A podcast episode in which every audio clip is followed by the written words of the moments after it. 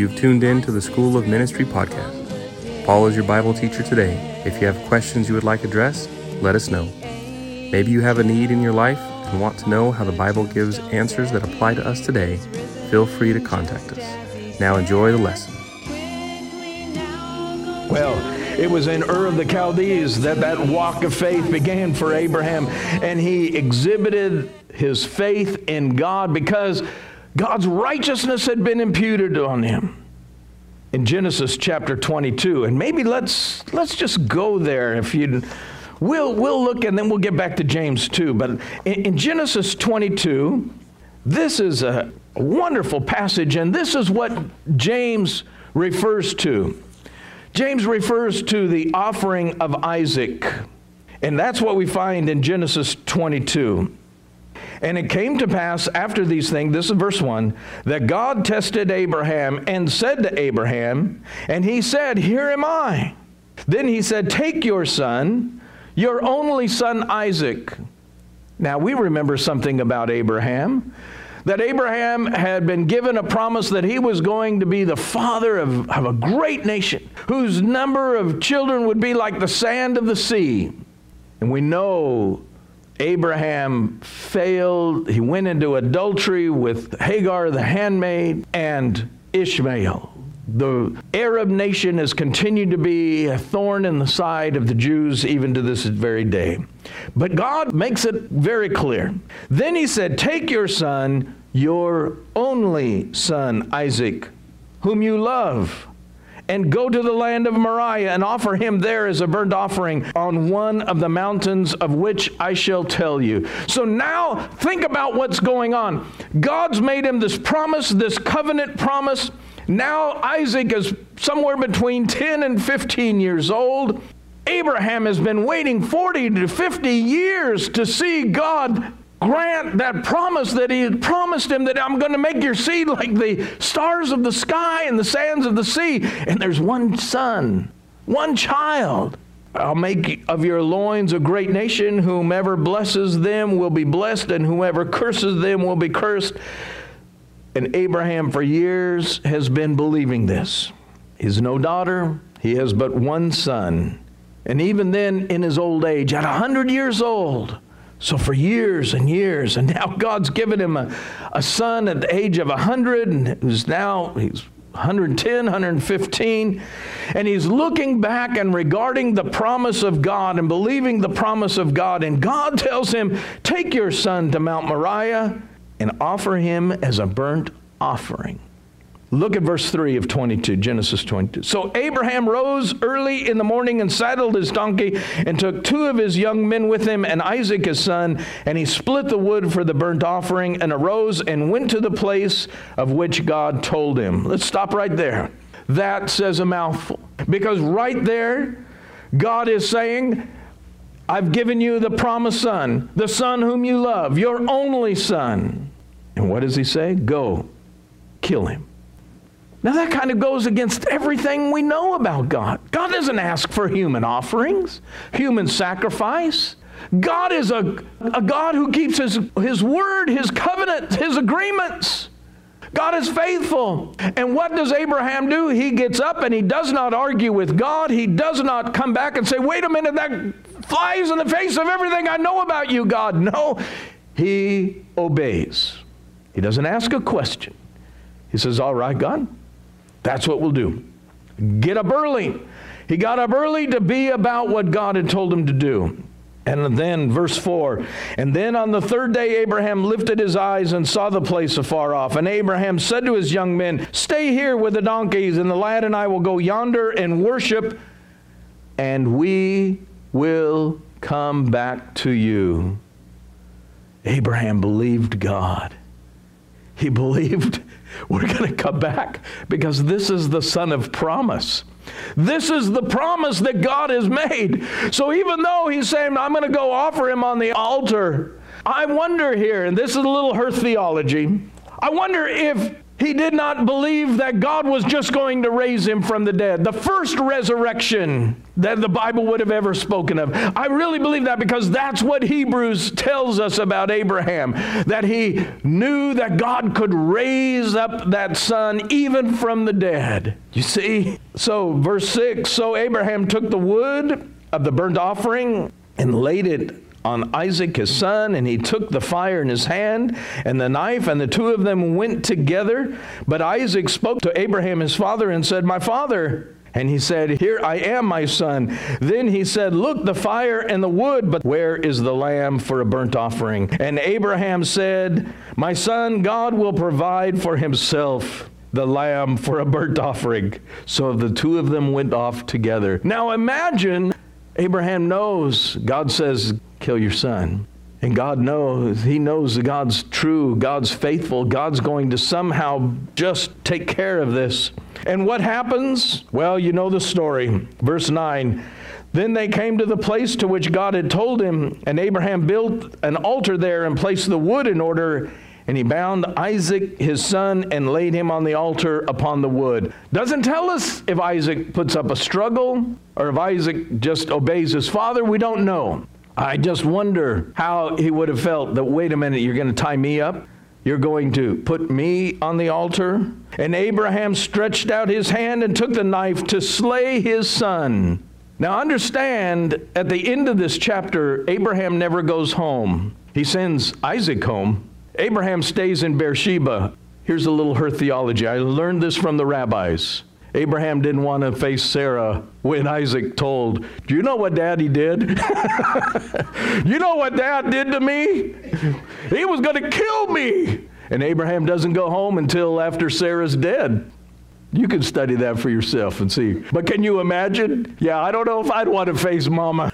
I don't know if I'd want to face mama after I had done that. But he trusts God. He still trusts God. But the angel of the Lord called to him from heaven and said, Abraham, Abraham. And he said, Here I am. And he said, Do not lay your hand on the lad or do anything to him, for I know that you fear God, since you have not withheld your son, your only only son from me.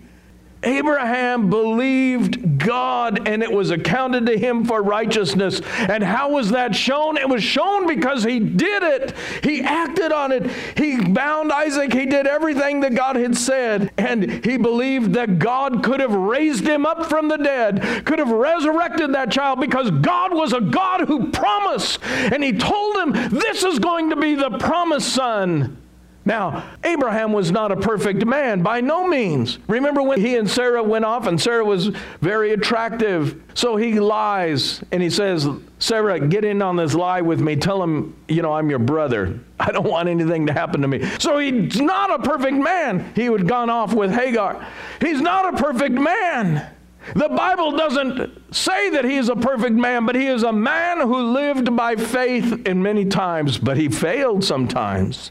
Why did he believe that God would raise him from the dead? Because he believed in the character of God. Sometimes he stumbled, but in the important things that was a testimony to others, he showed. He showed that he trusted and he believed God, and he knew that God could do what only God could do. Well, that's what Paul had been saying. Yes, he was justified by grace through faith. It's recorded in, in Genesis 15. And James is saying, yes, he was justified before men in Genesis 22. And he put some 40 years later, he's saying, men will see that. It's interesting because the term justified, it's in the Greek term of James chapter 2. And maybe let's just go back to James. In James chapter 2, the word justified has two general meanings. It means, in one sense, when it says in verse 21, he was justified by works, the word justified could, number one, mean to acquit or to treat as righteous. But it can also mean, the second meaning is it might mean to vindicate, to show, to demonstrate righteousness. I think that's interesting. Because definition number one is what Paul is using to the Romans. He is saying he was acquitted, he was treated, described as righteous. James is using definition number two. He was vindicated or shown, and he demonstrated the righteousness of God when he acted in willingness to sacrifice his son. You see the difference? So there is no difference between what Paul is saying, what James is saying, but they're talking to two different groups, two different audiences. James is telling these saved people that you've got to live it. You have to examine, you have to be showing it. People have to see the reality of God in your life. You have to be trusting God. And the end of verse 22, and it says, and by works faith was made perfect or was brought to its goal is the idea. Brought to its end brought to its fullness. That's the idea of being made perfect. It's brought to completion. It isn't that salvation was imperfect that works had to be added. No works were not a part of the salvation but we are saved unto good works isn't that what Paul later tells those in Galatia and tells those in Rome? You are saved by grace, Ephesians 2 8 and 9, unto good works. You're saved by grace through faith. So man is redeemed. The pulsing of God's life is in him. And Abraham believed God, and it was accounted to him for righteousness. The reality was shown in his life. Well, then the scripture says, the word fulfilled because it was counted to him for righteousness and he was called the friend of God. Let me just deal with that. Verse 23 the scripture was fulfilled, which said, Abraham believed God and it was accounted to him. That's not a term of prophecy, but it is simply a term that means in its very broad possibilities that God has brought it to fruition. God has brought it forth. He brought it out so we could all understand. And that's why he's saying it was accounted unto him. But now I also I want us to think about very quickly, he was called the friend of God because nowhere else in this does it talk about Abraham in Genesis that he was ever called the friend of God, but that's found in Second Chronicles chapter 20 and verse 7, and then again in Isaiah 41 and verse 8. In Chronicles 20 and 7, it says, Abraham, thy friend, speaking of God. And in Isaiah 41 8, it says, God speaks and says, Abraham, my friend. The Septuagint says, that translation says, Abraham, whom I love. What a dignity. What an honor. What a joy. Because his faith was manifest, it was proven to be real. He entered into that wonderful arena of people who are called a friend of God. Your faith is real. You can be a friend of God by walking by faith. Jesus put it this way You are my friends if you do whatsoever I've commanded you. That's John 15. But, brother, Jackie brought it out very well. Who are my brothers and my sisters but they who do the will of God? The principle is very simple. It's justified, made manifest by that justification. We see that one becomes an intimate friend with God. And how do you know you're a true Christian? You look at their life. You look at what they say. He's a friend of God. How do you know? I can tell you by the way he acts. I can tell you by the way that he lives. I can tell you by the trust that they have. And you know, there's a, one other illustration. I'm going to have to look at this quickly. Likewise, was not Rahab the harlot also justified by works when she received the messengers and sent them out by another way? What a powerful contrast. You have Abraham, a man, Rahab, a woman. Abraham was a Jew, Rahab was a Gentile. Abraham was a good man. Rahab was a harlot, an evil woman. Abraham was a noble Chaldean before that, and Rahab was a degraded Canaanite. Abraham was a great leader. Rahab, just a common follower. Abraham was at the top of the social order, Rahab at the bottom. You could not find a greater contrast, could you? Abraham believed God from an early age. Rahab was a total pagan. Abraham had re- received direct revelation from God. Rahab had only heard indirect revelation of what God had done for Israel when he brought them out of Egypt, what he had done with the kings of Sihon and Og. And when you read in Hebrews 11 the list of the heroes of faith, Abraham is there, Rahab is there.